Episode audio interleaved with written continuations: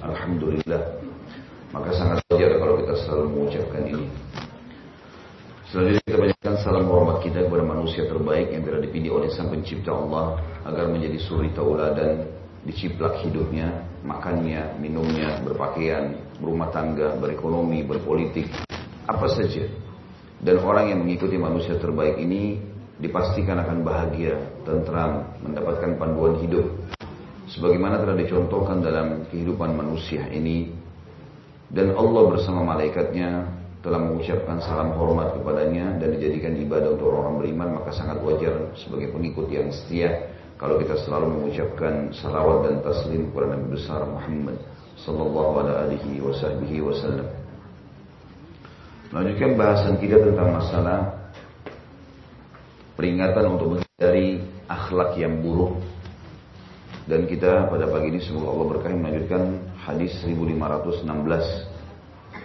Wa Ibnu Mas'ud radhiyallahu anhu qala qala Rasulullah sallallahu alaihi wasallam sibabul muslimi fusuq wa qitaluhu kufrun muttafaqun alaih.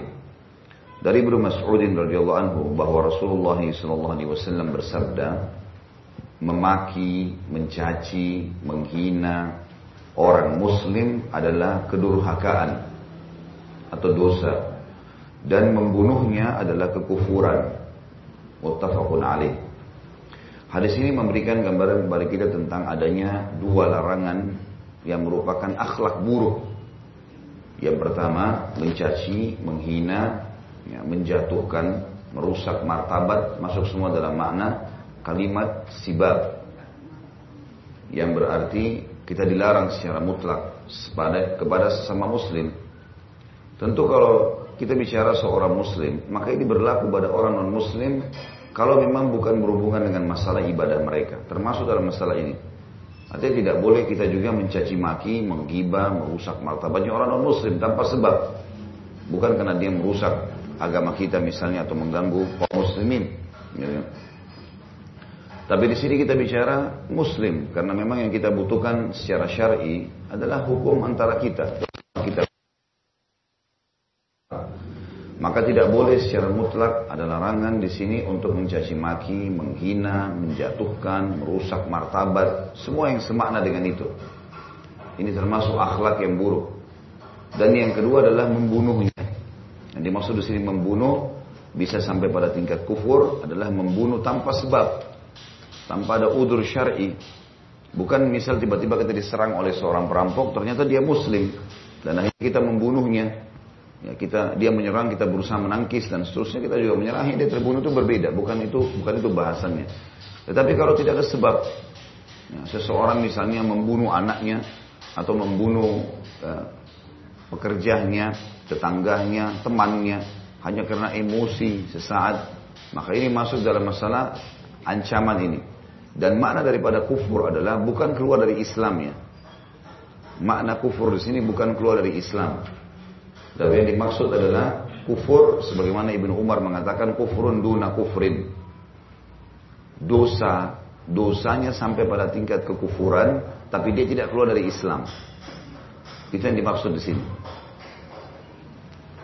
Hadis ini menjelaskan kepada kita tentang dua akhlak yang buruk. Dan dua akhlak yang buruk ini sudah semestinya dijauhi oleh setiap muslim. Tinggal kita membahas masalah sebab-sebab.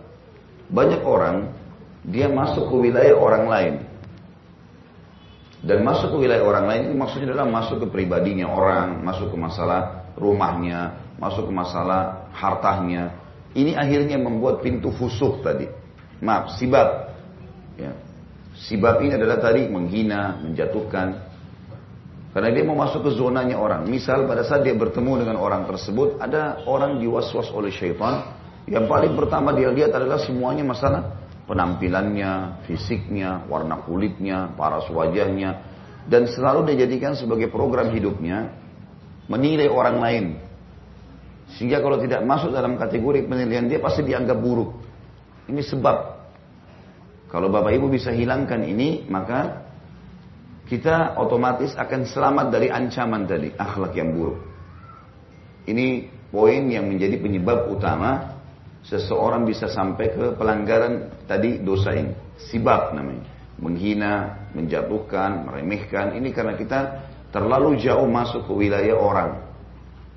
Secara fisik misalnya, saya kasih contoh tadi, ada orang begitu programnya, begitu seseorang menyapa dia, menegur dia, syaitan langsung kuasain, kemudian yang paling pertama menilai fisiknya orang lain.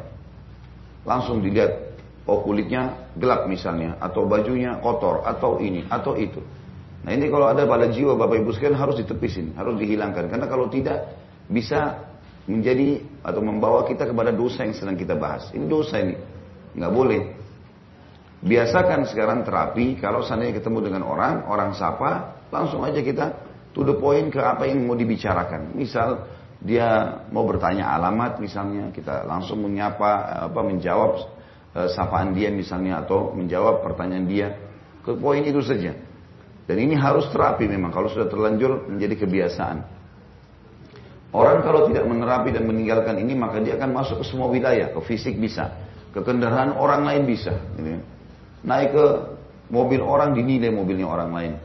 Kalau tidak sesuai dengan apa yang dia nilai, mungkin standar dia misalnya mobil harus selalu baru. Itu terekam di mindset dia seperti itu.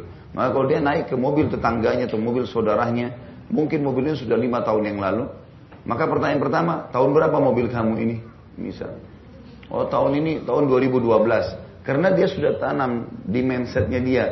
Harus penilaian standarnya adalah mobil baru 2017 misalnya, maka langsung dia menilai itu buruk.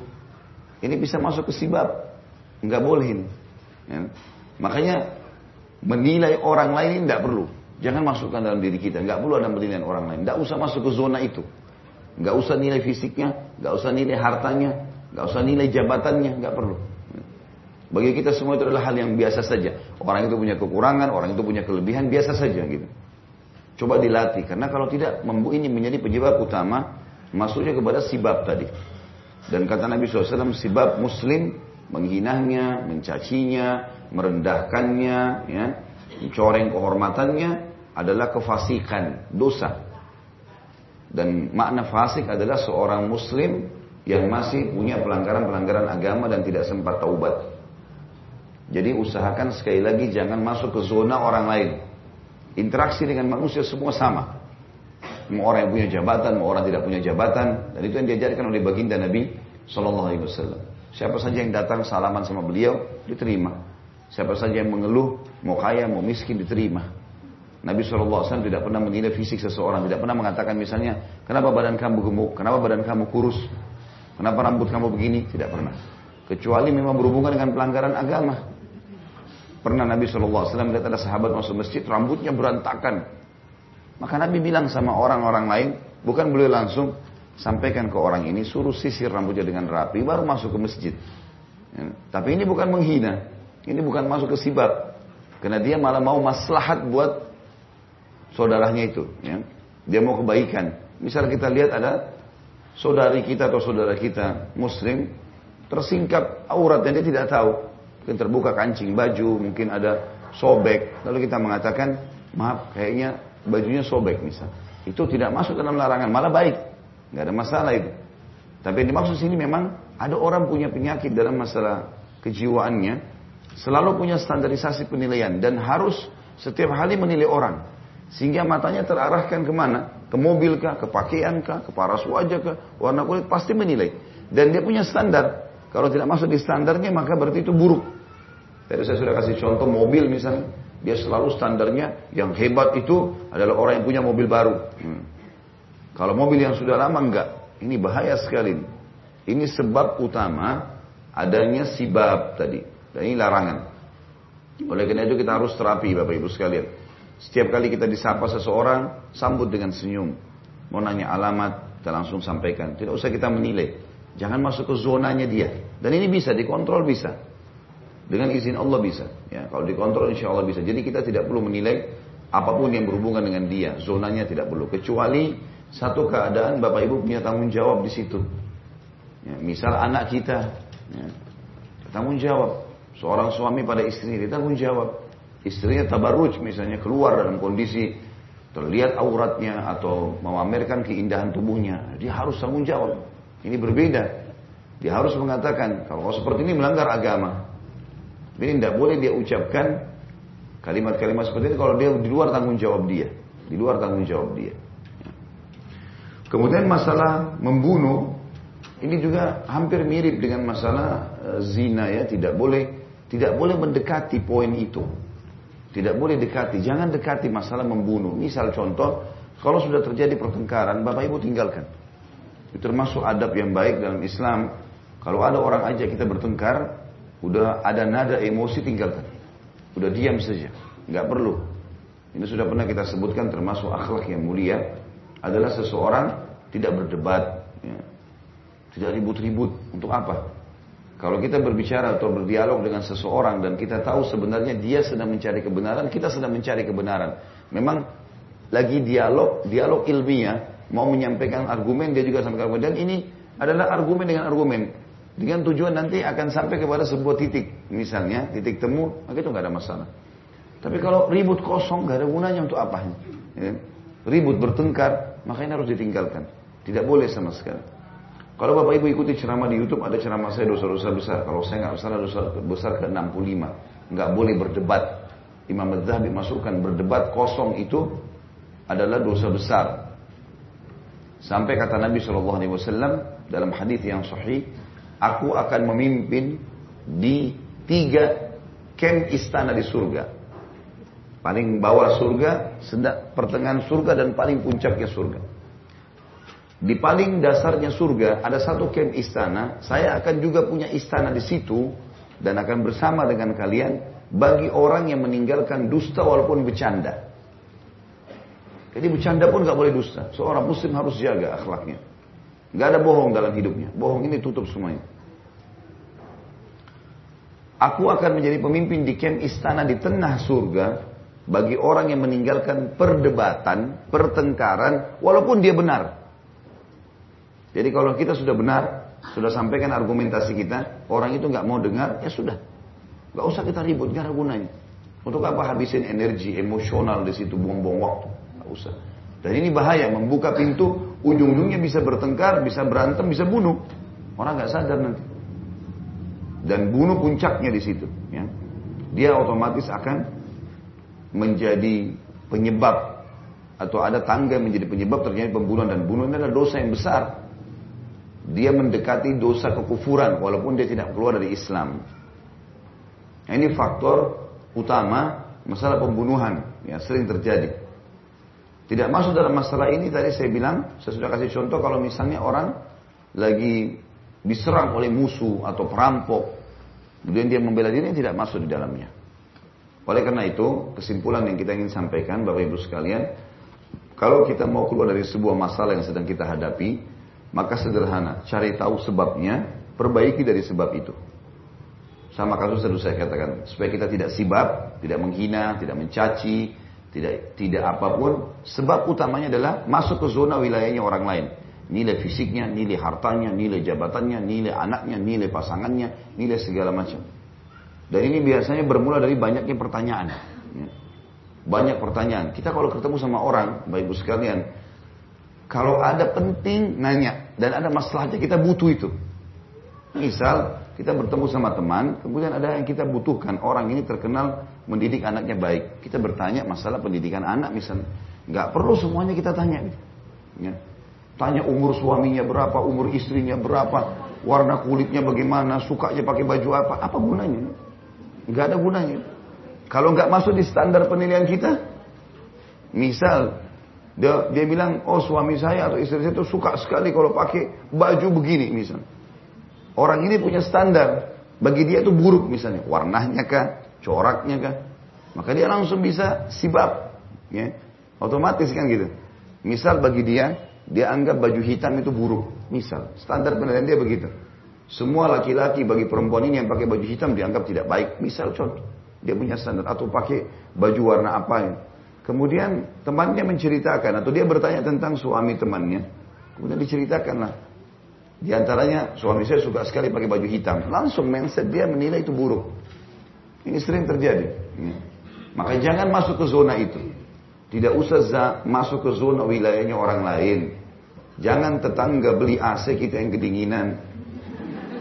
Nah, ada orang begitu subhanallah sibuk Ya, menilai orang lain. Begitu masuk, keluar dari rumah, lihat ke pagar tetangga. Mobil baru kah? Pakai baju apa hari ini? Apalagi yang dibeli. Gitu kan. Ini nggak boleh sama sekali. Ya. Saya pernah pas keluar dari kamar di rumah, kebetulan di depan rumah satu komplek tetangga di depan. Istri saya lewat dari belakang, terus raut wajahnya agak berubah. Saya tanya, kenapa?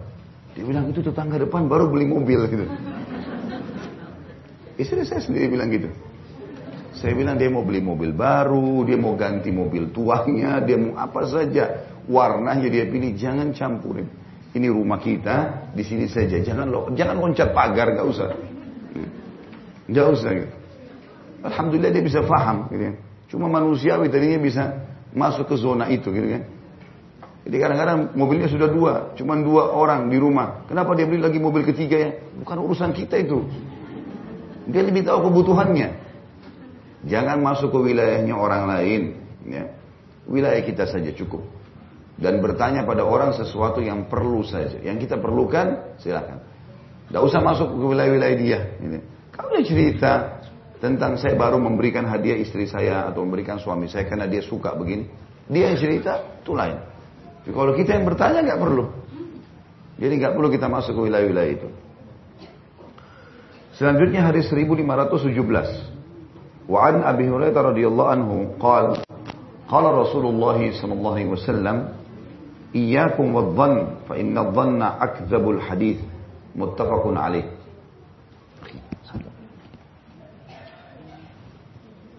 Antum ke daerah tempat motor sana ada spion motor cahaya matahari pantul ke muka anda langsung. Hadis ini diriwayatkan oleh Abu Hurairah radhiyallahu anhu bahwasanya Rasulullah SAW bersabda, jauhkanlah diri kalian dari prasangka buruk. Sebab prasangka buruk itu adalah ucapan yang paling bohong atau dusta. Hadis ini sahih muttafaqun alaih dan maknanya muttafaqun alaih adalah riwayat Bukhari Muslim. Hadis ini sangat mulia, Bapak Ibu sekalian, mengingatkan kepada kita tentang akhlak baik sekaligus akhlak ada akhlak buruk dari rivalnya. Sangka baik dalam setiap keadaan adalah akhlak yang ter, terpuji. Sangka buruk ya, adalah akhlak ya, yang buruk dan tercelah. Adalah akhlak yang buruk dan tercelah. Ya. Bapak Ibu sekalian coba terapi diri. Tadi saya bilang wilayah masuk ke zonanya orang ini berbahaya sekali. Di antaranya adalah selalu bersangka buruk. Pernah ada sahabat Nabi janjian sama temannya. Rupanya salah satu dari mereka yang janjian ini sudah tiba di lokasi, yang satunya masih telat. Belum sampai. Gelisah temannya. Lalu Nabi SAW tanya, kenapa kamu? Ya Rasulullah, saya janjian. Tapi orang itu telat datang. Kata Nabi SAW, iltamis di akhika udhra. Cari alasan positif buat saudaramu. Jadi jangan masuk sangka buruk, nggak boleh. Masuk kepada hal-hal yang baik. Mungkin dia telat, mungkin dia macet, mungkin dia sakit, mungkin banyak hal. Banyak hal yang bisa terjadi. Gitu. Kan. Maka sangka baiklah, karena sangka buruk kata Nabi sedusta-dusta pernyataan. Gak ada manfaatnya. Orang yang sangka buruk ini bahaya, bisa juga mengganggu kejiwaan, merusak karakternya, akhlaknya jadi rusak. Semuanya sangka buruk. Ya, semuanya biasa kalau bilang di Indonesia ini sangka buruk seperti orang yang sensitif sekali. Jadi kadang-kadang mudah tersinggung, apa saja tersinggung, gitu kan. Mungkin cuma disenggol sedikit, tidak sengaja tersinggung. Mungkin ini tersinggung, ini bahaya nih. Ini membuka pintu-pintu sangka buruk, selalu sangka buruk. Ini harus ditutup. Karena syaitan menungganginya dan ini akhlak yang buruk sekali lagi. Kita harus selalu sangka baik, mulai dengan dari Allah kepada Allah sementara sampai kepada makhluknya. Bahkan dalam hadis qudsi yang sahih riwayat Bukhari kata Nabi SAW, Allah berfirman, "Ana inda dhanni 'abdi bi." Saya sesuai dengan prasangkaan hambaku. Jadi kita selalu sangka baik. Kalau kita sakit, kita sangka baik. Alhamdulillah, Allah lagi mau saya mengetahui nilainya kesehatan.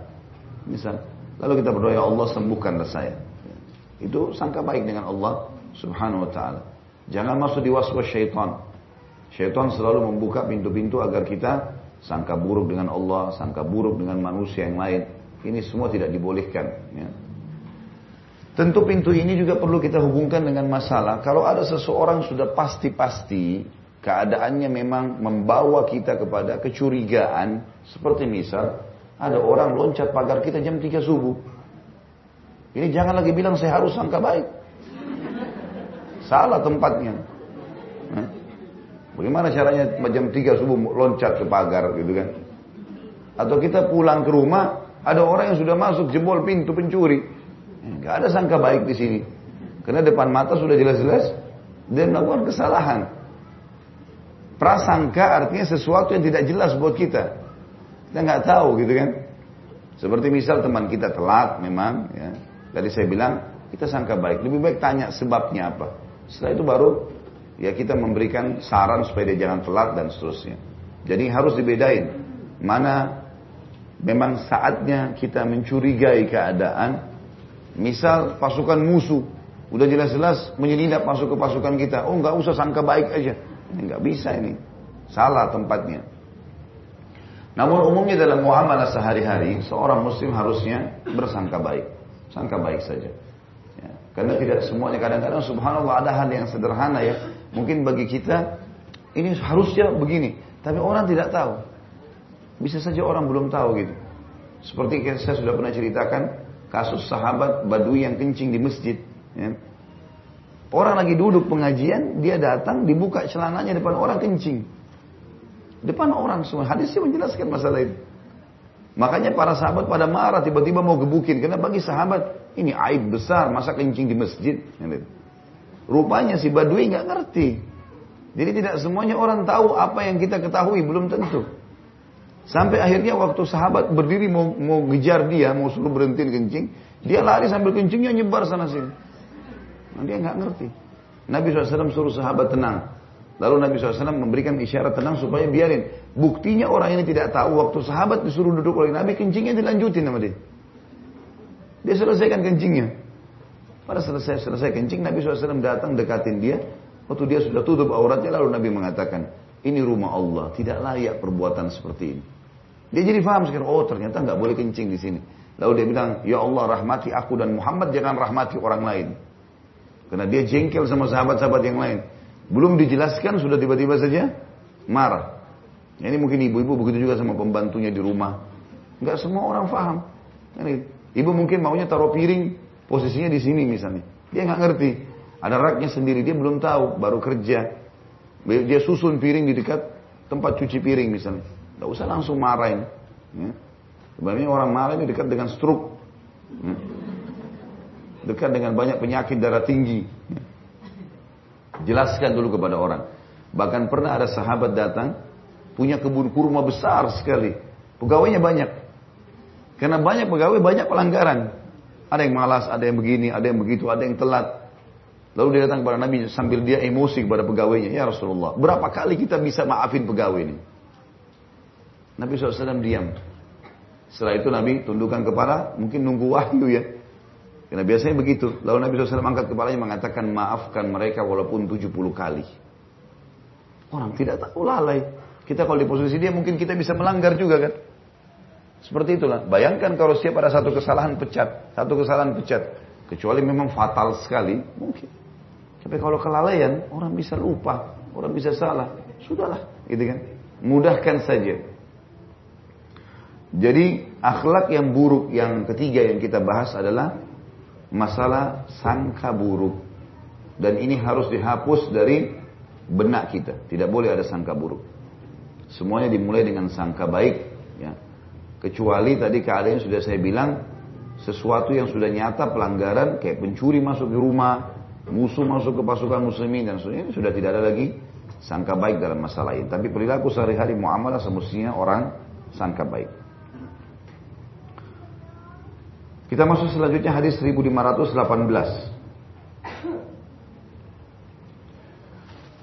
Wa an Mu'khili wa an Mu'khil ibn Yasar radhiyallahu anhu qala سمعت رسول الله صلى الله عليه وسلم يقول ما من عبد يسترعيه الله رعية يموت يوم يموت وهو غاش لرعيته إلا حرم الله عليه الجنة متفق عليه Makil bin Yasar radhiyallahu anhu berkata, aku mendengar Rasulullah SAW bersabda, seorang hamba yang diserahkan Allah untuk memimpin rakyat, lalu ia mati pada hari kematiannya, ketika ia menipu rakyatnya atau pada saat itu dia menipu rakyatnya, Allah pasti akan mengharamkan baginya masuk ke dalam surga. Hadis ini riwayat Bukhari, Muslim. Yang dimaksud dengan hadis ini berhubungan dengan bab kita masalah akhlak yang buruk adalah khianat. Berkhianat. Karena di sini maksud daripada hadis tidak ada seorang hamba yang Allah amanahkan kepemimpinan kemudian dia mati sementara dia gasyun. Gash di situ adalah menipu rakyatnya, mengkhianati mereka. Ya. Kecuali pasti Allah akan haramkan baginya surga. Tentu hadis ini menjelaskan tentang masalah kepemimpinan. Ya, siapa pun yang diberikan pimpinan, bisa pemimpin negara, bisa pemimpin lembaga, diberikan amanah. Lalu dia menipu mereka. Menipu ini banyak babnya. Misal, menipu dengan kata-kata, menipu dengan perilaku, menipu dengan janji-janji. Ya. Ini semua adalah masuk dalamnya. Misal dengan kata-kata, dia mengatakan, baiklah nanti saya naikkan gajinya. Nanti saya begini, nanti saya akan berikan janji bohong, dia tahu dirinya dia tidak akan lakukan itu. Gitu. Maka ini masuk dalam masalah gash atau menipu. Ya. Banyak orang mau jadi presiden, mau jadi raja, janjinya banyak sekali. Akan begini, akan begitu, saya akan begini, saya akan begitu. Bahaya, kalimat ini berat, pertanggung jawabannya depan Allah subhanahu wa ta'ala. Kita kalau punya masalah sama tetangga saya satu orang, itu sudah cukup habisin pahala kita hari kiamat tuh. Ibu dan bapak sekalian parkir mobil sembarangan depan rumahnya ambil manggahnya kah? Atau apalah kita ganggu tetangga itu. Ya. Yang punya pohon mangga ketawa rupanya. Jadi seperti itulah. Ya. Bagaimana seseorang itu merusak hubungan sama tetangganya saja satu orang, apalagi kalau tiap hari dia bermusuhan dengan tetangganya, sudah cukup habisin pahalanya. Bagaimana kalau dia menipu rakyat yang banyak? Dijanji saya akan makmurkan kalian, padahal semuanya orang menderita. Ini naik, itu naik, ini masalah, itu segala macam hukum. Ini bahaya sekali. Satu orang habisin pahala, apalagi kalau ke Indonesia 200 juta. Hmm. Orang yang berlumba-lumba kejar menjadi pemimpin itu nggak berpikir panjang kan? Berat itu. Tanggung jawabnya berat hari kiamat itu. Kita tahu para sahabat lari dari kepemimpinan. Lari, tidak mau sembarangan. Walaupun mereka layak untuk itu. Nggak ada yang secara khusus mengejar gitu. Kecuali kalau sudah ditunjuk, harus Ya, kepepet keadaannya baru mereka ambil alih. Kalau enggak mereka enggak mau. Lari. Bahkan para tabi'in lari dari kedudukan-kedudukan yang tinggi. Seperti larinya Sufyan al-Thawri dari kedudukan hakim. Karena memang dia tahu ini nanti akan masalah. Sampai khalifah memaksa dia, dia nggak mau. Dia lari, tinggalkan kota Mekah. Ya. Karena memang dia merasa dia tidak layak, dia tidak mau. Takut nanti salah hukum, ada musuh pada hari kiamat. Gitu ya. Jadi harusnya orang berpikirin hati-hati dalam masalah ini. Kata-kata bisa juga masuk dalam jadi janji-janji atau perilaku atau perilaku atau gerakan-gerakan ya tubuh. Ya biasanya ada orang memberikan isyarat tapi dia menipu misalnya dengan isyaratnya memberikan dukungan yang salah mungkin dengan kedipan matanya mungkin dengan isyarat mulutnya menganggap remeh orang lain mungkin dengan tangannya. Ini semua masuk di dalam masalah gash atau menipu orang lain menipu orang lain gitu kan. Ada orang kinerjanya buruk tapi dikasih jempol gitu kan. Salah ini, nggak boleh menipu orang. Salah ya salah. Seorang muslim hidupnya jelas. Salah, salah benar-benar. Nggak ada tengah-tengahnya. Nggak bisa digabung, bercampur baur nggak bisa. Halal jelas, haram jelas. Di antaranya samar-samar. Siapa yang menjerumuskan dirinya pada samar-samar, dia menjerumuskan dirinya pada yang haram. Nggak bisa. Seorang muslim jelas hidupnya. Mana baik, mana buruk. Baik sekalian, buruk sekalian. Tengah-tengahnya nggak ada nih. Gitu. Kan. Hadis ini ya juga memberikan pelajaran yang lain adalah diharamkannya surga. Yang dimaksud diharamkan surga di sini Bapak Ibu sekalian adalah diharamkan sampai dosanya bersih di neraka kalau dia orang muslim. Karena kita tahu tidak akan kekal di dalam neraka kecuali tiga golongan, kafir, musyrik dan munafik. Kalau orang ini muslim, dia menjadi pemimpin misalnya, kemudian dia menipu rakyatnya, janji-janji segala macam tapi dusta. Dia nggak jalankan sampai jabatannya habis misalnya. Maka ini berarti dan dia tidak sempat minta maaf, tidak sempat mengembalikan hak-hak mereka, meninggal akan habis pahalanya, masuk ke neraka, diambil oleh orang-orang yang sedang dia zalimi. Kalau dosanya sudah bersih di neraka, masuk ke surga tentunya. Jadi ini maksud dengan diharamkan untuknya surga, bukan terharamkan abadi. Terharamkan sementara sampai dosanya bersih. Dan ini sudah umum pendapat ahli sunnah wal jamaah para ulama menjelaskan tentang asi mu'min orang-orang mukmin atau muslim yang berbuat dosa dan meninggal tidak sempat taubat menjadi penyebab mereka masuk neraka ini hanya sebatas sampai bersih dosa-dosanya setelah dosanya bersih maka dia akan masuk ke dalam surga kecuali memang dia batalkan keislamannya. Murtad misalnya, musyrik, ya, menyembah-nyembah kuburan dan seterusnya yang pernah kita jelaskan masalah musyrik.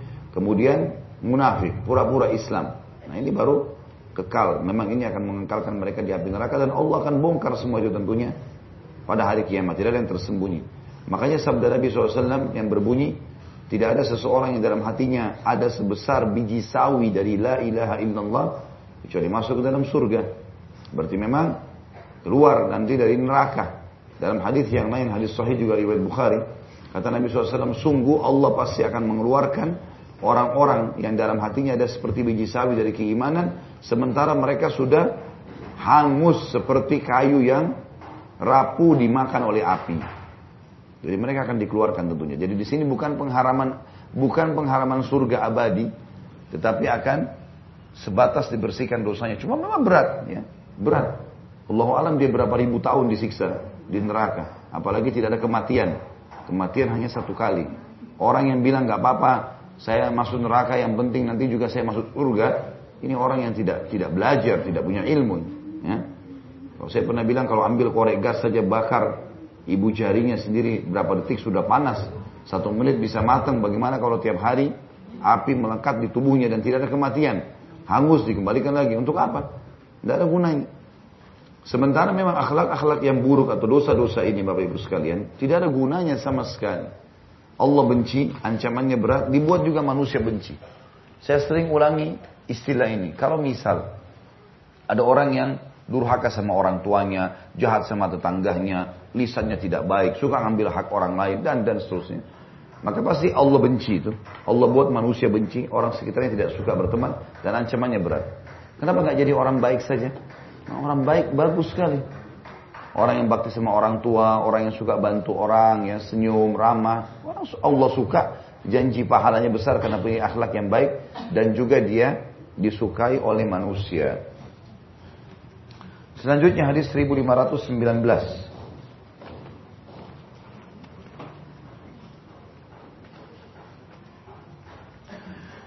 وعن عائشة رضي الله عنها قالت قال رسول الله صلى الله عليه وسلم Allahumma man waliya min amri ummati syai'an fashaqqa alaihim fashquq alaihi akhrajahu muslim.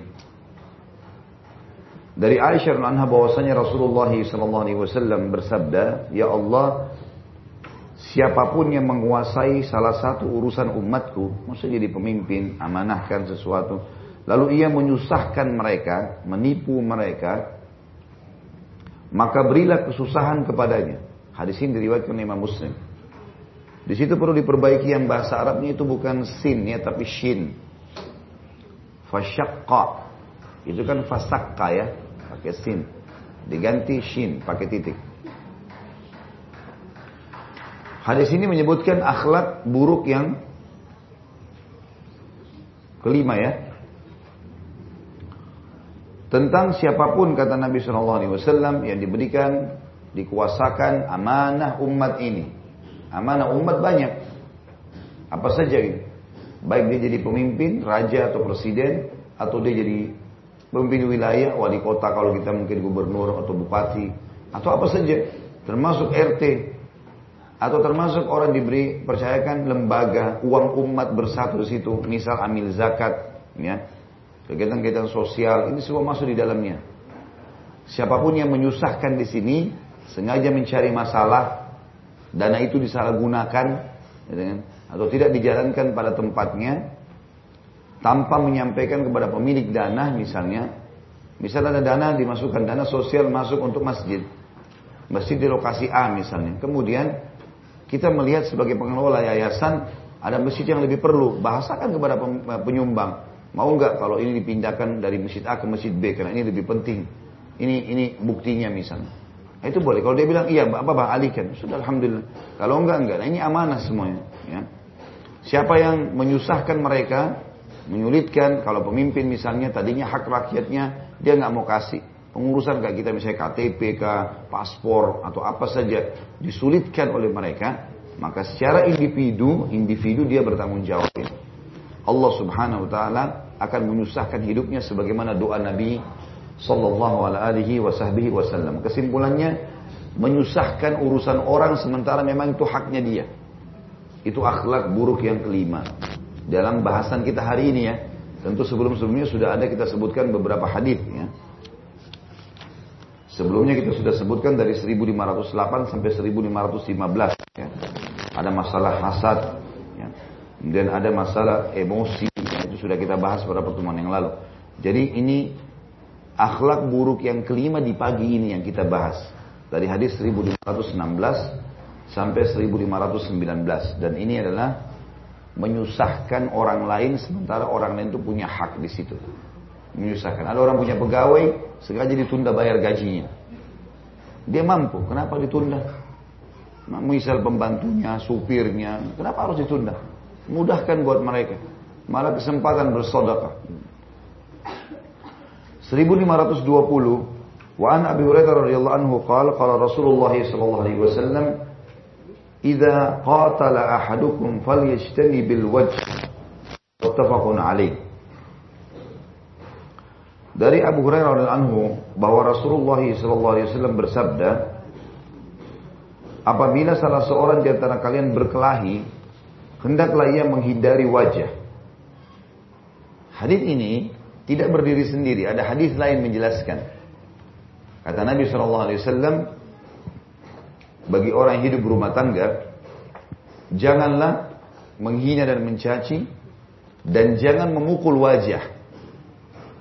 Karena Allah pencipta wajah itu. Maksudnya adalah Allah muliakan wajah. Makanya Allah buat fitrah, kalau wajah kita misalnya di coret saja pakai tangan jari misalnya atau diapain. Apalagi kalau sampai tampar mukul ini pasti sangat menyakitkan. Kalau wajah itu. Hadis ini menjelaskan teman-teman sekalian butuh dirincikan.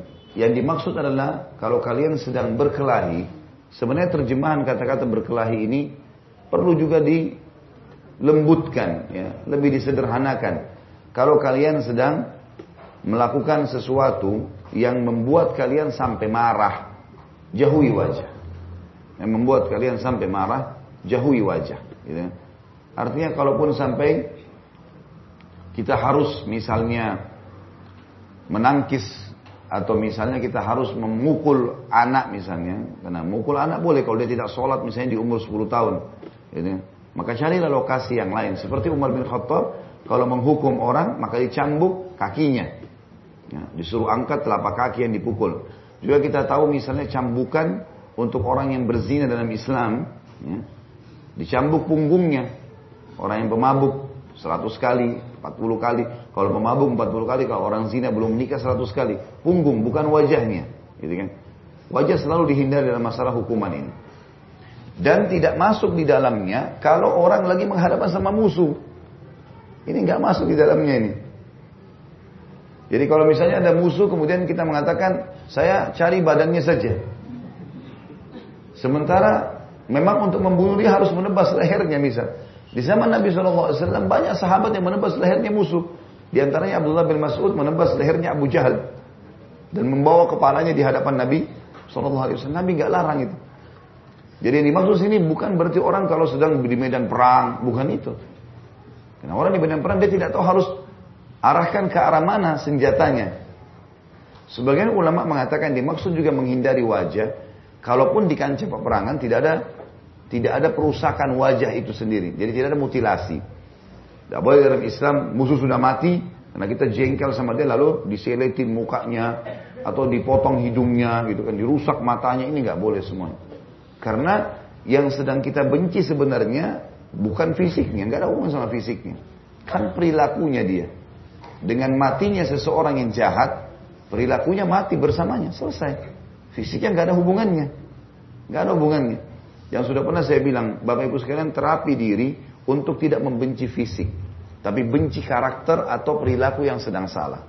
Saya kasih contoh, biasanya kalau makanan cepat difahami, gitu kan? Dan ini juga pernah saya kasih contohnya. Kalau Bapak Ibu pernah makan jeruk, jeruk itu asam. Lalu Bapak Ibu yang di mindset kita adalah membenci fisik. Dipastikan dia sampai mati mungkin tidak makan jeruk. Karena dia menganggap semua jeruk sama fisiknya.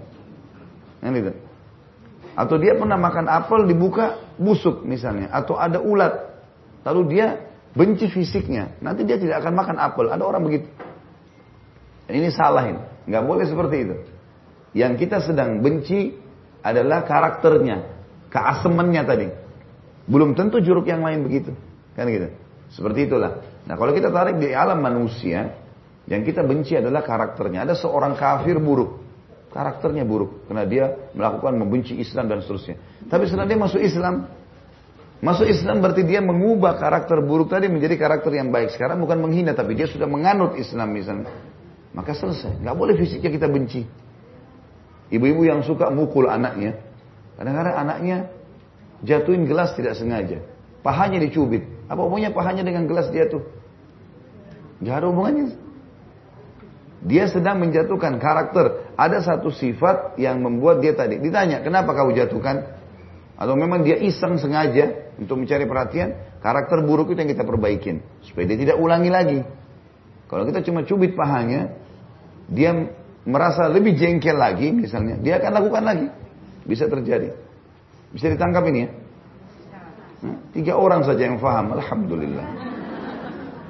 Bapak-bapak di belakang faham nggak? Nah, lebih nggak ada suaranya. Baiklah. Jadi ini dimaksud ya.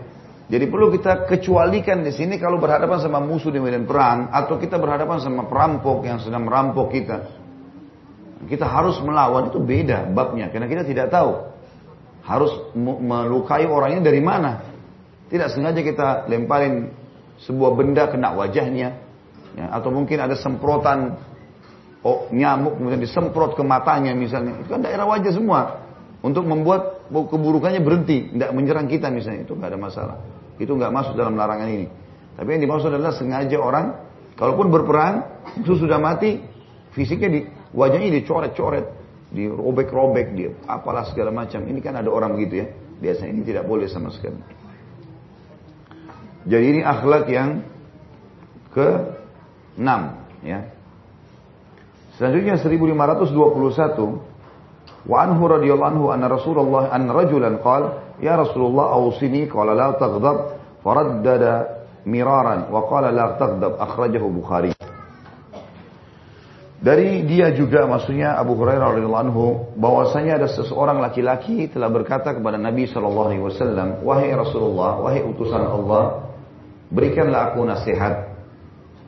Maksudnya nasihat di sini adalah bagaimana supaya saya bisa bahagia, bisa tenang hidup di dunia, bisa berinteraksi sama manusia, semua bisa jadi teman saya. Apa nasihat anda? Kata Nabi SAW, jangan kamu emosi, jangan marah. Orang-orang itu mengulangi beberapa kali, Nabi tetap mengatakan jangan marah, jangan marah, jangan marah. Terus saja Nabi SAW ulangi itu. Dan sebenarnya, ini sudah pernah kita singgung di pertemuan sebelumnya di hadis nomor 1510 ya. Cuma bedanya, di hadis 1510 itu Nabi SAW mengatakan bukanlah keperkasaan, kedewasaan, ya, kebijaksanaan itu dinilai dari emosinya seseorang. Marah-marah, suaranya besar karena dia atasan dia teriak-teriak misalnya, bukan dari situ. Tapi kalau dia bisa mengontrol emosinya, lebih kedewasaan, kebijaksanaan dinilai kalau dia bisa mengontrol emosinya. Ini sudah pernah kita singgung pada pertemuan yang lalu. Tapi hadis ini lebih khusus lagi. Kita ambil pelajaran di sini, Bapak Ibu sekalian. Baginda Nabi Shallallahu Alaihi Wasallam diperintahkan oleh Allah yang Maha Suci dan Maha Pemurah untuk mengajak bicara seseorang yang sedang ada di hadapan beliau sesuai dengan akal dan pelanggarannya. Ada orang datang yang dibutuhkan nasihat untuknya, jangan berzina misalnya. Ada orang yang datang larangannya untuk bakti sama orang tuanya atau jangan durhaka sama orang tua. Ada orang yang datang seperti ini. Dia memang emosional dalam kehidupannya maka dinasihat untuk jangan emosional.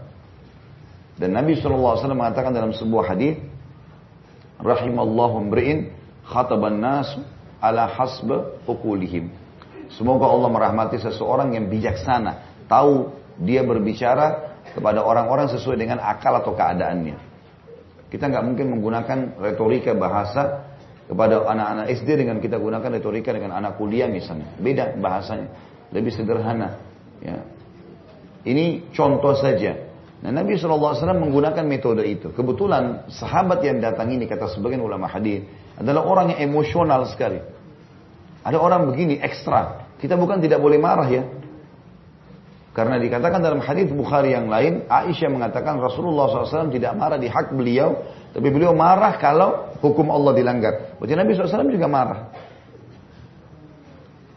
Cuman marahnya Nabi SAW di sini, kalaupun di hak beliau misalnya, beliau tidak tidak e, mencaci maki, tidak menghina. Kalau hak beliau maksudnya adalah beliau berubah raut wajahnya, tapi tidak interaksi, tidak memukul. Ya. Sebab Nabi pernah contoh dalam hadis lain, masuk ke rumah Ummu Salamah, salah satu istri beliau radhiyallahu anha. Ummu Salamah punya pembantu. Nabi SAW punya hajat dengan pembantu itu.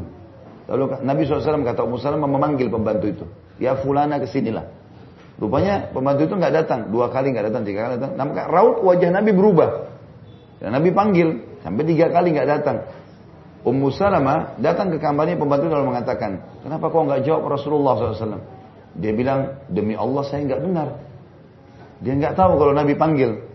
Maka datanglah pembantu tersebut kata Nabi SAW, kenapa kau nggak jawab? Dia bilang demi zat yang mengutusmu ya Rasulullah saya nggak dengar.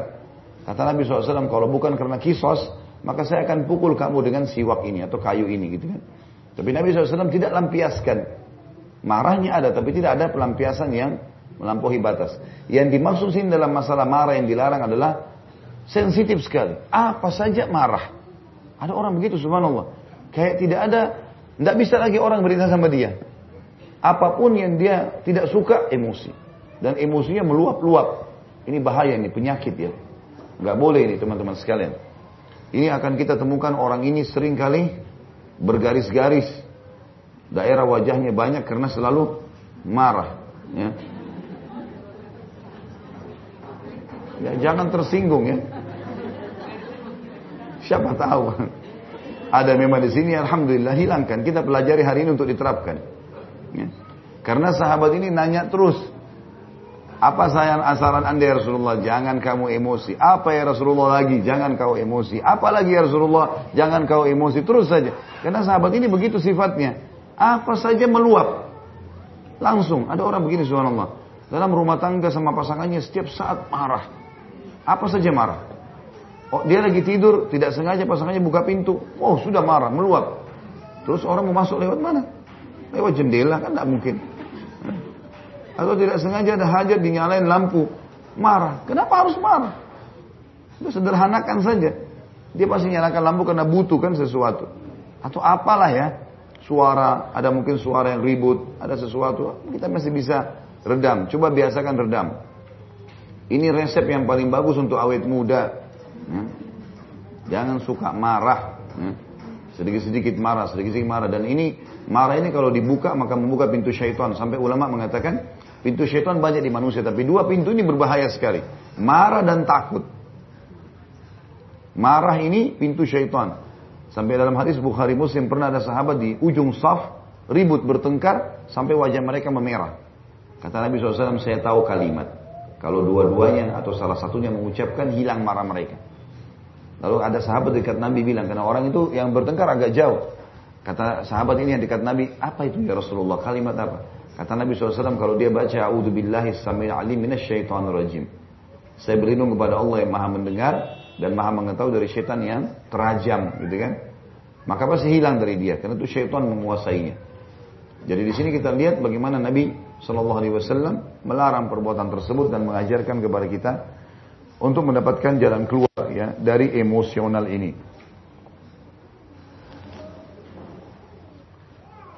(1522) Dan ini tadi berarti akhlak yang keenam yang kita bahas pada pagi ini. Jangan emosi yang meluap-luap ya, marah. Orang kadang-kadang ada sesuatu yang memang membuatnya tersinggung tapi sifatnya memang memang wajar gitu kan. Wajar dia difitnah misalnya apa sebab kalau bisa kontrol lebih baik lagi wa an khawlat al ansari wa an khawlat al ansariyah radhiyallahu anha qalat qala Rasulullah sallallahu alaihi wasallam inna rijalan yatakhawwaduna fi malillahi bighairi haqq. Falahumun naru yaumal qiyamah akhrajahu al-Bukhari. Khawla al-Ansariyah radhiyallahu anha seorang sahabat yang mulia bahwa Rasulullah SAW bersabda sesungguhnya orang-orang yang menggunakan harta Allah dengan cara tidak benar bagi mereka neraka pada hari kiamat Hadis ini menjelaskan kepada kita tentang masalah akhlak yang selanjutnya yang ketujuh kalau tidak salah ini yang kedelapan ya ya yang kedelapan akhlak ini yang kita bahas pada hari ini menyalahgunakan harta, menyalahgunakan harta. Ulama hadis merincikan. Yang paling sederhana menyalahgunakan harta dalam meletakkan bukan pada tempatnya. Misal, walaupun harta kita, gaji, hasil bisnis, tapi dia letakkan bukan pada tempatnya, seperti dia letakkan pada hal maksiat misalnya. Ini masuk dalam ancaman ini. Dan yang paling tinggi adalah menyalahgunakan harta yang diamanahkan orang lain kepadanya, yang itu juga hartanya Allah sebenarnya. Dan kita semua ini miliknya Allah. Maka ini puncaknya. Dia menyalahgunakan harta dia sendiri yang paling sederhana, dan yang paling puncak adalah menyalahgunakan harta orang lain yang diamanahkan kepada dia. Ini semua total, totalitasnya semua adalah hartanya Allah Subhanahu Wa Taala. Dan tentu di sini teman-teman sekalian dimaksud tadi uh, yang paling sederhana menyalahgunakan hartanya adalah meletakkan bukan pada tempatnya. Sama tadi juga dengan harta orang lain, tetapi misal ada orang menganggap ini kan uang saya, terserah saya. Misal dibakar sama dia. Misal. Dan ada orang iseng. Uangnya diambil dirobek sama dia. Padahal itu punya nilai. Kenapa kau lakukan? Eh, uang saya. Terserah saya. Ini nggak boleh. Bukan uang dia tuh, dia, uang itu, oksigen yang dia hirup, cahaya yang ditangkap oleh matanya semua miliknya Allah. Allah amanahkan di dia. Nggak boleh dia lakukan itu. Ya. Jadi bukan berarti milik dia pribadi kemudian dianggap itu adalah semua punya dia, enggak. Begitu pula dengan menyalahgunakan harta orang lain dengan meletakkan bukan pada tempatnya. Dia pakai untuk kebutuhan pribadi misalnya, ya. Ada orang diamanahkan misalnya untuk bangun masjid, lalu dia bangun rumahnya. Ada orang begitu tuh, ya. Ada pernah saya temukan ada seorang donatur dari Saudi, dia nyumbang masjid. Melalui saya dia datang kemudian dia cerita saya pernah nyumbang masjid. Tapi ternyata berbulan-bulan nggak selesai-selesai, bertahun-tahun nggak selesai-selesai. Saya cuma tahu transfer diminta uang lebih dari permintaan yang awal. Lama-lama saya datang sendiri saya lihat ternyata masjid memang belum selesai tapi rumah orang itu mewah di sebelah masjid. Jadi duluan rumahnya gitu. Ini pemahaman yang salah ini bagaimana caranya? Menyalahgunakan semua itu ini nggak boleh. Selanjutnya, akhlak buruk yang kesembilan ya. Nomor 1523 Wan Abi Dzarrin radhiyallahu anhu. Abi Dzar dal itu dipakai kasih titik ya, Dzar. Dikasih titik itu dalnya dal dal itu kan diganti Dzar, Abi Dzar radhiyallahu anhu. Anin Nabi sallallahu alaihi wasallam fima yarwihi ar-Rabbi qala ya ibadi inni haramtu dhulma ala nafsi waj'altuhu bainakum muharrama fala tadhalamu akhrajahu Muslim dari Abi Dzar radhiyallahu anhu bahwasanya Nabi SAW meriwayatkan dari Tuhannya maksudnya hadis kursi dia berfirman Allah berfirman wahai hamba-hambaku sungguhnya aku telah mengharamkan diriku atas diriku kezaliman dan aku mengharamkannya di antara kalian atau kepada kalian dan karena itu janganlah kalian saling berbuat zalim dan zalim artinya tidak memberikan hak orang lain atau mengambil hak orang lain. Dua makna zalim itu. Tidak memberikan hak orang lain atau mengambil hak orang lain.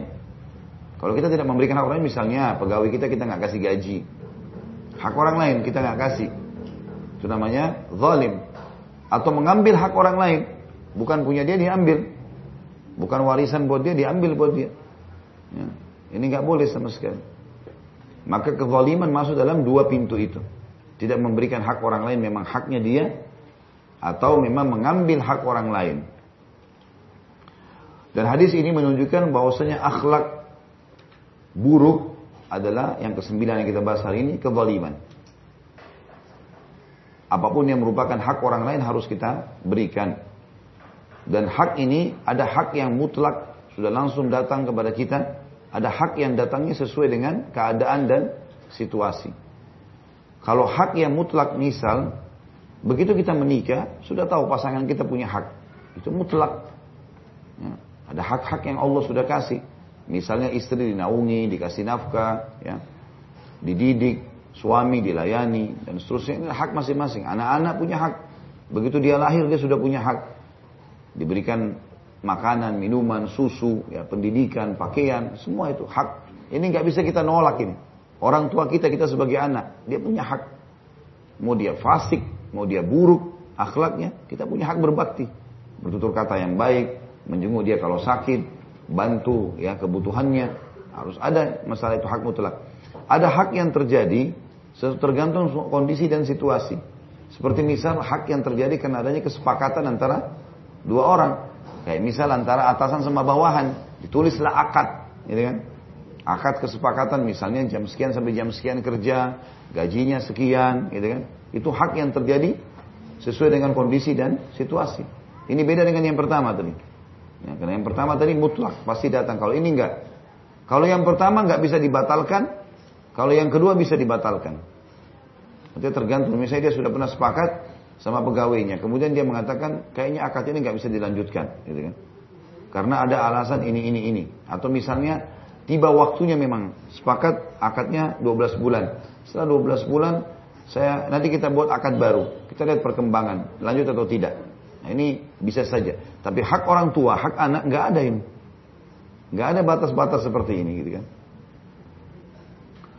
Selanjutnya yang ke-10 adalah 1524.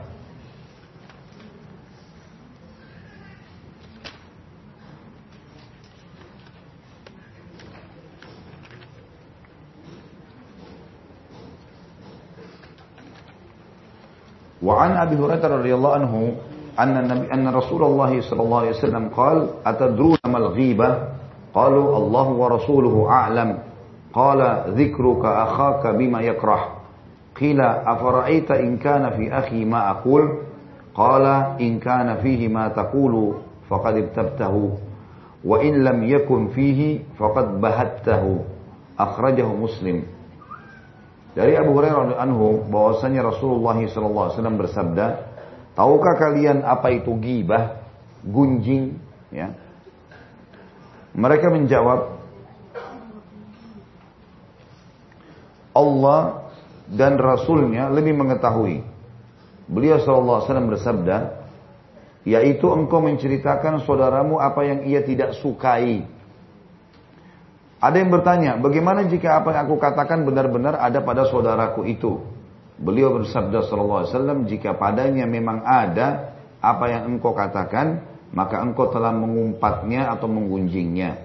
Dan jika tidak ada, maka engkau telah membuat kebohongan atasnya. Hadis riwayat Imam Muslim. Hadis ini tentu memiliki banyak sekali pelajaran dan kita akan bahas masalah ghibah.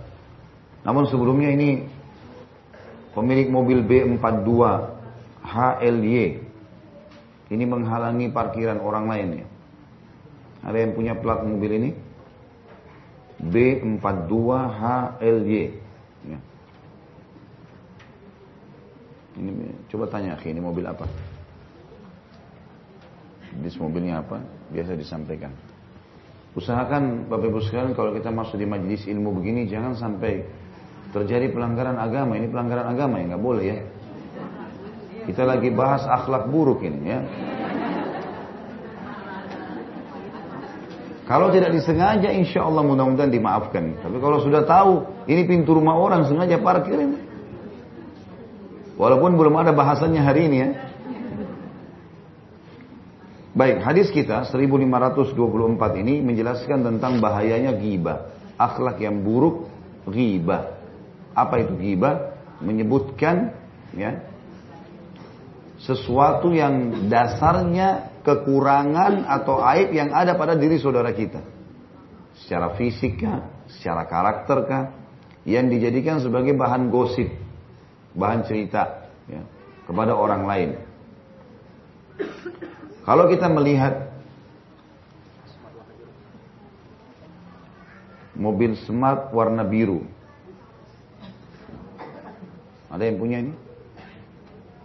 Mobil smart warna biru B42HL ya. Hah?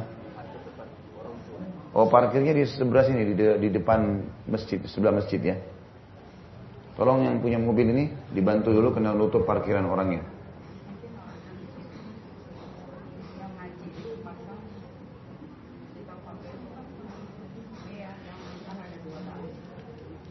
Baik, jadi kalau seandainya bagaimana solusinya kalau kita melihat aib pada diri seseorang, maka yang paling pertama Bapak Ibu bersyukur dulu kepada Allah kalau tidak ada pada kita.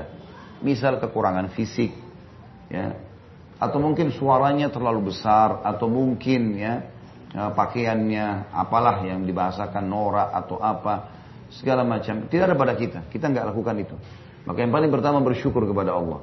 Di antara hadis yang menjelaskan maksud adalah hadis Nabi SAW kalau seseorang dan kalian melihat aib pada diri saudaranya dan tidak ada padanya dia mengatakan Alhamdulillahilladzi afani mimma btala bihi. Segala puji bagi Allah yang telah menyelamatkan saya dari apa yang diujikan kepada orang ini. Wa faddalani ala katsiri mimma khalaqa tafdila dan telah mendahulukan saya dengan kelebihan yang banyak dari hamba-hambanya. Kita bersyukur sama Allah tidak ada pada kita itu. Ya. Ada orang yang memiliki kekurangan fisik, kekurangan karakter, kekurangan harta, apalah yang mungkin kita anggap aib. Itu yang pertama harus kita lakukan. Yang kedua, menutupi aib itu. Menutupi aib, bukan malah disebarkan. Tidak boleh kita sebarkan ini teman-teman sekalian. Apa saja yang kita lihat jangan disebarkan. Kita sudah bersyukur tidak ada pada kita, yang kedua jangan sebarkan. Bahkan kalau kita tutupi aib tersebut masuk dalam hadis Nabi SAW yang sahih man satara musliman fi dunya satarahullahu yaumal qiyamah. Siapa yang menutupi aib seorang muslim di dunia, maka Allah akan tutupi aibnya pada hari kiamat. Tutupi aib itu. Yang ketiga, nasihati dan luruskan. Nasihati dan luruskan, berikan masukan. Dan ini caranya pun bukan di tempat umum. Bukan di depan umum. Ya. Kata Nabi SAW dalam hadis yang sahih juga, siapa yang mengingatkan kesalahan saudara di depan umum, maka dia telah merusak hubungan dengannya. Tapi dia pergi nasihatin, ya, di hadapan dia berdua misalnya, empat mata kalau sama jenis misalnya, atau kalau lawan jenis dia menggunakan cara yang lain. Seperti misalnya saya lihat di Saudi, kalau ada perempuan misalnya tersingkap auratnya, kemudian lewat di jalan, maka udah umum sekali ada orang-orang muslim, kalau laki-laki lewat mengatakan, Ya fulana auratmu terbuka. Bertakwalah kepada Allah. Seperti itu. Jadi dia mungkin tidak interaksi langsung empat mata ngobrol. Ya, karena ini mana membuka pintu fitnah. Misal contoh. Tapi kalau sama jenis kita datang nasihatin dia. Assalamualaikum warahmatullahi wabarakatuh. Maaf tadi saya lihat ada begini. Ya. Ini kita berikan masukan. Ini yang ketiga yang harus kita lakukan. Menasihati dan meluruskan itu. Ya. Maksud dalamnya juga adalah sebagian ulama mengatakan yang keempat mendoakan dia. Kalau tidak mampu dia meluruskan saya langsung dia doakan. Mengatakan ya Allah berikanlah hidayah. Berikanlah hidayah, gitu kan. Ini kalau seandainya aib itu ada pada diri orang lain dan tidak ada pada kita. Ya. Dan tidak boleh kita sebar. Yang terakhir setelah nasihatin tidak boleh disebar. Yang kelima tidak boleh disebar. Nggak boleh nyebar ke mana-mana. Misal ada tadi orang yang berbuat salah atau punya aib, gitu kan? pincang jalannya misalnya secara fisik atau ada karakternya buruk teriak-teriak kalau ngomong misalnya kita tidak sempat menasihatinya. Maka tidak perlu kita menjadikan itu sebagai bahan cerita. Tadi saya ketemu orang di jalan sana itu begini begini dan begitu. Itu nggak perlu semua. Nggak usah lah. Udahlah kita tinggal doakan semoga Allah kasih hidayah dan selebihnya sudah kita serahkan kepada Allah subhanahu wa ta'ala. Kalau dasarnya aib itu ada pada diri orang itu. Kalau tidak ada pada dirinya Nggak ada, cuma diterka-terka saja. Diterka-terka. Orang itu misalnya, dia pakai baju yang besar, kelihatan besar untuk tutup auratnya, lalu dia mengatakan, orang ini pasti gemuk. Nggak. Apa urusan? Kenapa harus mau gemuk, mau kurus, urusan apa sama kita? Badan-badan dia gitu kan. Sama pernah ada seseorang ikhwah bertanya, saya kalau pakai jenggot biasanya khawatir diolok-olok oleh orang gitu. Kenapa harus diolok-olok? Bilang sama dia kalau orang ada olok-olok pun, ini kan jenggot tumbuh di dagu saya. Kenapa harus dibahas? Saya mau panjangin, saya mau pendekin itu. Di dagu saya kalau jenggotnya dia yang saya permasalahkan, mungkin. Jadi tidak usah masuk ke zonanya orang ini ya. Di zona kita saja cukup. Kata Nabi SAW, kalau ada, sahabat mengatakan, kalau ada dia pada diri dia memang dasarnya dia punya kekurangan itu ya Rasulullah. Kau telah menggunjingnya. Kalau tidak ada, maka kau telah, di sini dikatakan, membuat kebohongan atasnya. Atau makna lain fitnah. Jadi giba menceritakan aib yang ada pada diri seseorang. Kalau fitnah menceritakan yang tidak ada pada seseorang. Lebih besar lagi. Dan Allah mengatakan wal fitnah tu asyaddu minal qatl. Fitnah lebih berat daripada dosa membunuh. Karena orang kalau memfitnah orang lain tidak ada pada dia lalu kita sebarkan, gitu kan? Itu bahaya. Kita seperti membunuh dia, tapi membunuh dia pelan-pelan, dia sakit hati. Ada orang subhanallah mati gara-gara difitnah, maksudnya sakit parah gitu kan. Walaupun memang ajalnya sudah datang, tapi penyebabnya adalah fitnah tersebut. Ya. Jadi hadis ini memberikan gambaran kepada kita jangan gosipin orang. Jadi semua acara TV masalah gosip ditutup Enggak perlu. Dan supaya kita tidak gosip Bapak Ibu sekalian, cukup baca informasi yang kita butuhkan demi untuk maslahat dunia dan akhirat kita. Kalau nggak ada urusan sama kita jangan. Seperti sekarang banyak orang bicara masalah politik yang selalu saya bilang, nggak ada hubungannya dia, dia bukan politikus, dia tidak mengerti. Akan ibu-ibu ini yang lucu nih, sambil masak tempe sambil bicara, goreng tempe sambil bicara masalah politik. Nah. Mana tempenya nanti gosong itu. Tidak usah bicara itu. Masalah tidak nyambung semuanya. Nanti bahaya bisa masuk ke masalah gibah. Sekarang lagi penyakit media ini sekarang. Edit-edit foto lah, ini segala macam. Apa? Disebarin ke sana sini. Ini jadi aib ini, bahaya. Ya gitu. Akhirnya orang menerka-nerka. Gibah loh ini. Kalau ada padanya, gibah. Dosa. Kalau tidak ada fitnah, berarti dua-duanya nggak bisa. Dan saya sudah sebutkan tadi lima kiat. Kalau memang kita lihat lima kiat, kalau kita lihat ada aib pada diri saudara kita muslim, bukan malah kita sebarkan ke sana sini. Ya, jadi hati-hati karena sekali kita menggibah orang lain, dosa yang berhubungan dengan Allah cukup dengan taubat nasuha. Dosa dengan makhluk atau manusia harus taubat nasuha dan mengembalikan haknya dia. Kalau yang kita rusak karakternya, nama baiknya kita harus perbaiki kembali. Kalau yang kita ambil materi harus kita kembalikan. Gak bisa enggak. Kalau enggak, enggak, enggak, enggak bakalan dilepaskan dari hukuman Allah pada hari kiamat. Allahu alam. Baik ini 10 akhlak buruk yang kita pelajari pada uh, pagi ini. Kalau ada pertanyaan insya Allah silakan ditulis di kertas. Hmm? Apa itu?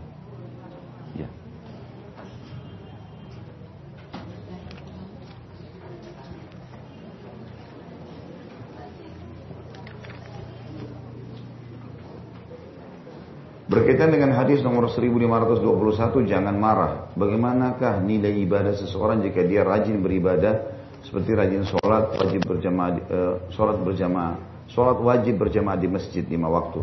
Tapi selalu marah, mudah tersinggung. Contoh ketika hal sepele, mudah sekali marah. Ini yang kita bahas hari ini sebenarnya. Itu termasuk yang dia harus perbaikin. Karakter yang buruk ya. Kalau dia marah tanpa sebab, dan akhirnya mencaci maki orang lain dia membuka pintu dosa buat dirinya. Kalau ditanya di sini adalah apakah sholatnya sah atau tidak, tentu saja tetap sah sholatnya. Kecuali dia marah-marah dalam sholat. Itu mungkin lain bahasannya.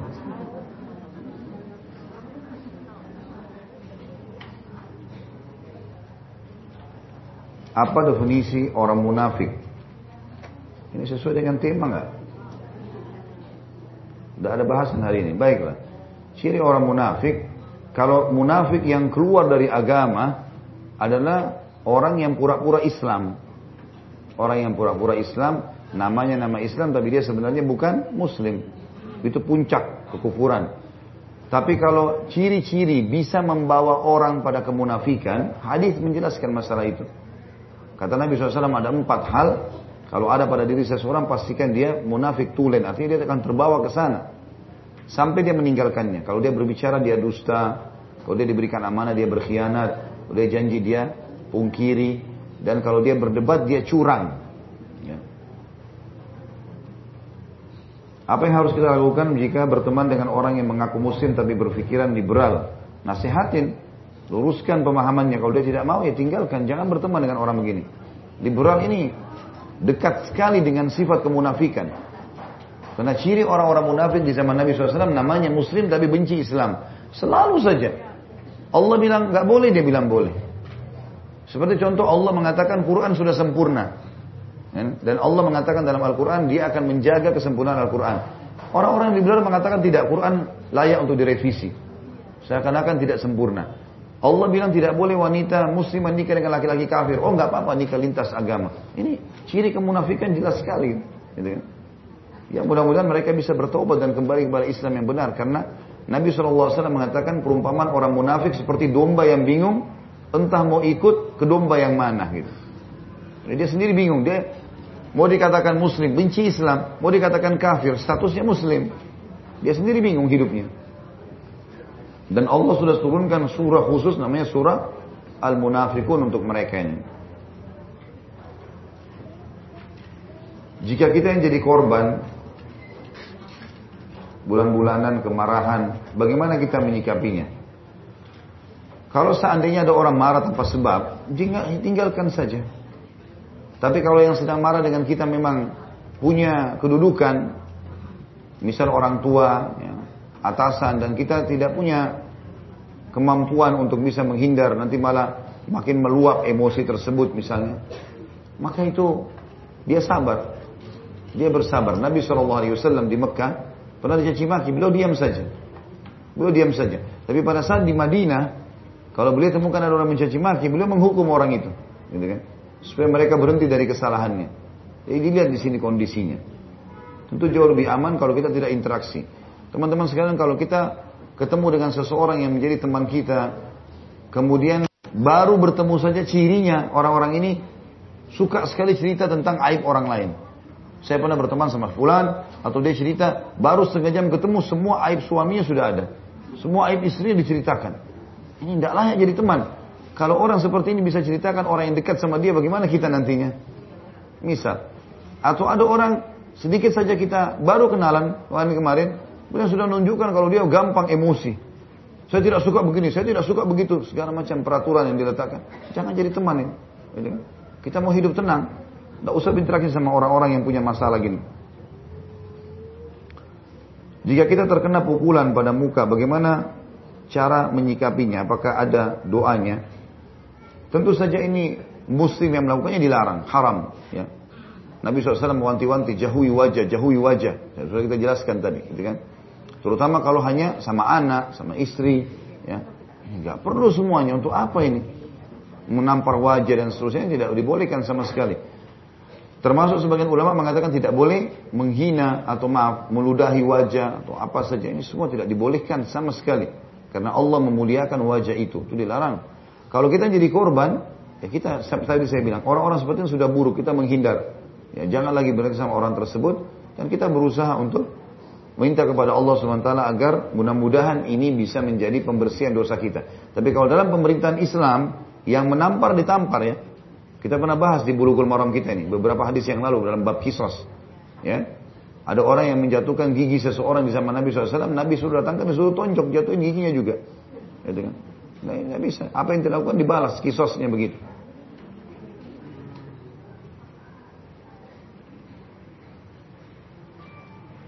Bagaimana jika istri tidak diberikan hak-haknya, misal nafkah, makan, pakaian, padahal suami mempunyai kemampuan. Ya suaminya dosa. Ya. Tidak boleh sama sekali. Ini pertanyaan kita jangan dipakai tempat curhat ya. Bertanya hukum, halal atau haram? Ya, atau mungkin juga bisa dikatakan jalan keluar insya Allah masuk dalamnya. Jadi kalau memang tidak diberikan haknya, ada hadis Nabi SAW yang berbunyi, kalau kalian dipimpin oleh seseorang yang memberikan hak kalian, bersyukurlah kepada Allah. Kalau kalian tidak diberikan hak kalian, maka mintalah kepada Allah secara langsung. Karena tentu pelanggaran orang tersebut punya batasnya. Makna hadis ini masuk kepada pemimpin negara, masuk juga ke masalah orang-orang yang memasuk memimpin dalam masalah rumah tangga ini. Ustaz tadi menjelaskan tentang pemimpin di perusahaan untuk melihat tentang pemimpin di perusahaan untuk melihat gaji-gaji si karyawan. Lalu bagaimana dengan saya memiliki sebuah perusahaan tapi pendapatan karyawan saya lebih besar sedikit daripada istri saya? Bingung. Apa ini? Saya justru bingung yang baca ini. Tadi perasaan saya nggak pernah jelaskan ini. Pemimpin perusahaan melihat gaji-gaji pegawai saya nggak pernah bilang ya. Hmm. Baiklah, mungkin yang yang mau bertanya kalau tidak jelas kayaknya seorang bapak ini nanti temuin saya saja. Insya Allah di dekat mobil setelah ini. Apakah selalu berbicara keras termasuk akhlak buruk? Apakah wanita yang selalu berbicara keras termasuk akhlak yang buruk? Tentu saja. Wanita sifat utamanya apa? Lembut. Maka jadilah lembut itu, gitu kan? Kalau ada perempuan yang sudah keluar dari fitrahnya ini pasti dinilai buruk oleh orang. Itu sudah umum. Sama kalau laki-laki juga terlalu lembut. Hah? Orang jadi tanda tanya. Dia harus tegas. Tapi bukan keras. Beda ya. Tegas itu jangan begini. Harusnya begini. Itu tegas namanya. Walaupun nada suaranya rendah. Tapi kalau orang keluar dari fitrah terlalu lembut sekali atau perempuan terlalu kasar ini keluar atau malah kasar lebih baik jauhi ya ibu-ibu kalau mau interaksi sama suaminya gunakan kebetinaannya lo betul nih serius nih lembut baiklah kewanitaannya nah masa cuma hewan saja maaf kalau gitu saya keliru Manusia bisa salah. Maafin ya ibu-ibu ya. Alhamdulillah. Bukan diketawain, dimaafin. Jadi Allah berikan fitrah perempuan lembut ya. Penuh kasih sayang. Kalau ibu hadapin suami, gunakan itu. Jangan menjadi laki-laki. Karena nanti suaminya hadapi seperti hadapi laki-laki. Kalau ibu nadanya tinggi, banting piring, yang suami lakukan lebih bahaya nanti. Dia laki-laki. Dia sudah diciptakan sama Allah fitrahnya menghadapi tagih utang di luar, ya, ngantar jenazah, jihad. Memang itu karakternya. Ibu kalau pakai cara laki-laki dihadapi jangan cara laki-laki bahaya nanti. Tapi kalau dia mulai nadanya tinggi, ibu menangis. Ibu mulai lembut, dia tahu oh perempuan yang saya hadapi. Dia juga jadi rendah. Benar nggak? Iya. Nah, iya, jangan hadapi dengan cara laki-laki bahaya. Ya. Ibu lempar piring sekali dia bisa lempar piring sepuluh. Nggak boleh. Ya. Baik ini yang terakhir ya. Bagaimana dengan orang-orang yang berkelahi di media sosial? Ini buang-buang waktu saja ini. Nah, untuk apa ini? Ada cuplikan di YouTube. Kadang-kadang kalau saya lihat cuplikan YouTube saya, di bawah panjang sekali. Seperti orang yang berantem di bawah. Ini bagus, ini tidak bagus, ini panjang. Untuk apa? Apa gunanya ini habisin waktu? Nggak suka jangan tonton, selesaikan. Habisin umur situ berantem. Kamu yang begini, kamu yang begitu, kamu wahabi, kamu bukan wahabi. Apa gunanya? Nggak ada gunanya sama sekali. Terus kalau misalnya dia yang salah, bagaimana cara minta maaf? Kalau orang itu tiba-tiba sudah meninggal misalnya, ini lebih bahaya ya. Kalau kita interaksi langsung sama tetangga, sama kerabat, masih bisa ketemu minta maaf, Alhamdulillah. Kalau enggak, ini saya sarankan jangan sibukkan dengan media ini, kecuali penting sekali. Ibu perlu, bapak ibu perlu, pakai. Kalau enggak, jangan. Bahaya sekali ya. Salah satu yang diserang membuat gambar orang yang dirubah menjadi buruk. Menjadikan wajahnya orang sebagai lelucon. Ini semua tidak boleh. Akhlak yang buruk ini teman-teman. Dan saya sarankan walaupun bapak ibu tidak lakukan itu, jangan sebarkan. Terima di delete saja, dihapus. Jangan buka pintu itu. Karena bapak ibu mungkin, oh lucu ya, dikirim ke orang lain. Kalau orang lain menceritakan aibnya ibu dan bapak penyebabnya loh. Jangan masuk ke situ. Media sekarang ini jadi fitnah besar. Ya. Harus kita hindari karena berbahaya. Saya sekali lagi bilang kalau seandainya kita interaksi langsung sama orang, maka orang itu bisa saja kita minta maaf. Tapi kalau di media nggak secara langsung ini sulit. Apalagi kalau disebar ke mana-mana ya. Sekarang kita kirim pagi ini sesuatu, mungkin siang ini sudah sampai ke Amerika. Orang-orang Indonesia bisa menerima melalui WhatsApp, melalui BlackBerry dan BBM dan seterusnya. Ini bahaya sekali. Allahu a'lam. Baik, mungkin begitu bahasan kita insya Allah. Sini ada buku uh, yang sedang disiapkan. Saya mulai dari buku yang besar dulu. Ya. Siapa yang bisa sebutin 10 akhlak yang kita bahas hari ini?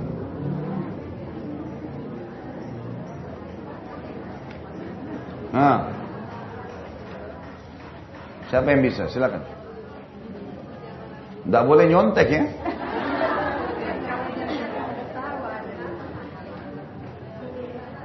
Nggak apa-apa, nggak berurut.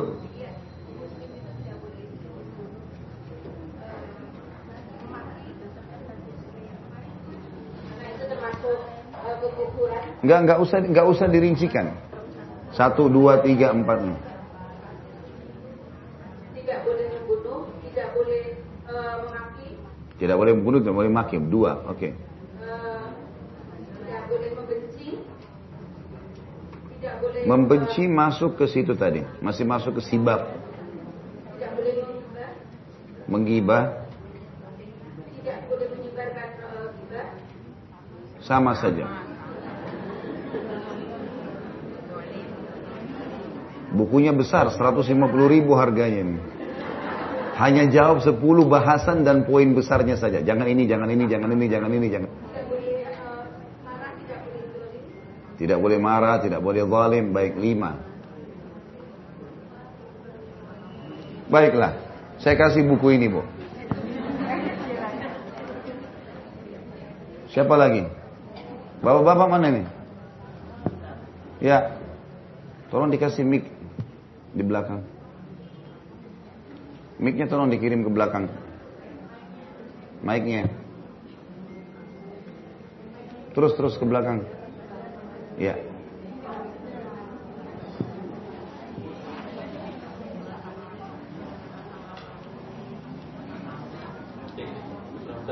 Ya. Pertama, eh, tidak boleh menilai orang lain, jangan membunuh, tidak berdebat kosong, jauhkan diri dari persangka buruk,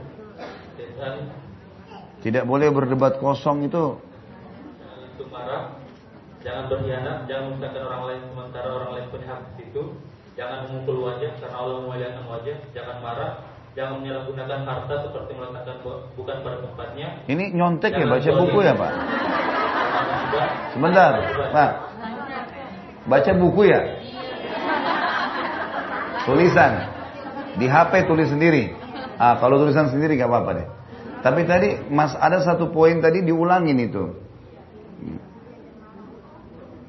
Baiklah, melihat waktunya kita kasih saja. Sudah berusaha. Gak boleh cemburu ibu-ibu. Siapa suruh salah tadi? Baiklah, ini eh, buku-buku uh, kecil cukup banyak ya. Uh, apa namanya nanti saya akan serahkan ke teman-teman panitia saja karena melihat waktunya sudah setengah sebelas lewat. Saya ada pengajian lagi. Mungkin kita berdoa kepada Allah SWT semoga bahasan kita hari ini bermanfaat buat kita dan dijadikan sebagai tambahan amal kita pada hari kiamat. Dan semoga semua amal soleh yang pernah kita kerjakan dan yang akan kita kerjakan diterima dengan kemahamurahannya dan juga semua dosa sekecil apa pun dan sampai sebesar apa pun yang pernah kita kerjakan diganti dengan kemahamurahannya menjadi pahala. Semoga Indonesia dibukakan kemakmuran oleh Allah dengan kemahamurahannya, dilimpahkan rezekinya, dan seluruh muslimin disatukan di bawah bendera tauhid, kembali kepada Al-Quran dan Sunnah dan diberikan pemimpin muslim yang adil kembali kepada Al-Quran dan Sunnah juga. Dan semoga Indonesia menjadi contoh bagi negara-negara yang lain. Tidak akan pernah kita lupakan saudara kita di Palestina, di Syria, di Yaman, di Irak, di Myanmar, di Ahsa, di mana pun mereka berada sedang tertindas. Semoga Allah ikhlaskan niat mereka, terima para syuhada mereka, Muliakan Islam di tangan mereka dan tangan kita semua dan semoga Allah partisipasikan kita bersama mereka di pahala baik dengan doa, dengan harta juga dengan jiwa kita. Dan semoga Allah dengan kemahamurahannya menyatukan kita semua di surga firdausnya tanpa hisab mana selalu kita di majlis ilmu yang mulia ini. Kalau benar dari Allah, kalau sadar saya mohon dimaafkan. Dan sebelum saya dengan kafaratul majlis, tentu uh, sebagaimana sudah saya bahasakan sebelumnya, akan ada kotak amal ya, dikhususkan untuk Islamic Center yang disebar di setiap pengajian dan itu terbuka umum bagi yang ingin menyumbang karena kami memang sedang target untuk membangun Islamic Center di dalamnya ada masjid dan kampus sekolah. Kemudian juga yayasan kami menerima semua jenis kegiatan sosial, penggalian sumur, motor buat dai, alokasi zakat mal, dan juga ada alokasi e, bunga riba, bunga bank ke, ke, ke fasilitas umum. Yang bagi berminat insya Allah nanti bisa menghubungi saya atau menghubungi teman-teman panitia KHB dan menyampaikan tentang keinginannya kalau memang mau ikut kegiatan-kegiatan sosial tersebut. Mungkin begitu saja. Subhanakallahumma bihamdika. Asyhadu an la ilaha illa anta astaghfiruka wa atubu ilaik.